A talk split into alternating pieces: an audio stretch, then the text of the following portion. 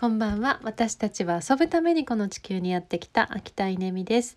えーと、いよいよ本を書くっていう段取りなんですけれども、えー、何を書いたらいいか。よくですねあの想定読者をこうねあのイメージしてその人に届けようっていう、えー、気持ちで書きましょうっていう指導があるんですかね。ないのかな、まあ、ありそうですよね、えー、でも私はあんまりそれはやらないですね。もうあのこう読者のことを考えてないって言ったらうん、ちょっと語弊がありますが、えー、読者のことを考えるよりも自分が書きたいことを書くっていうスタンスです。えー、自分の内側からですねどんどんこう湧いてくるものをこう書いてる、えー、今こうヒマラヤもそうですけど全くシナリオとか作らないで、えその時浮かんできたものをこうつらつらと喋って今いるいますけど同じようにこうその時なんか出てきたものをこうね書いていくんですよね。だから面白いですよ。後からあの出版されてからそれをま読み返すことってめったにないですけど、まあ、時々こうねあのチラッと見てみると「へえ」みたいな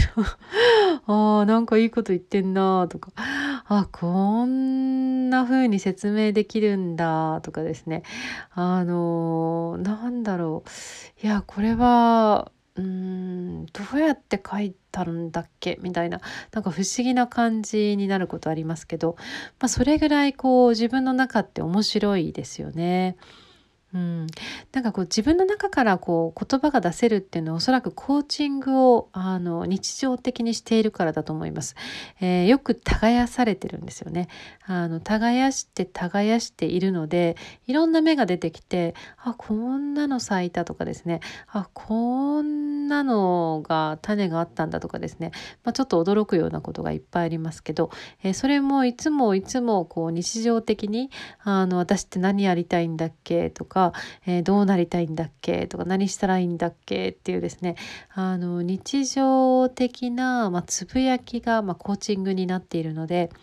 えー、よく耕された畑からですね、えー、果実が実るようにですね出てきます。なのであの本を書きたい方は是非是非ですねあのコーチングセルフコーチングの力を鍛えると、えーまあ、何冊も書けるようになると思います。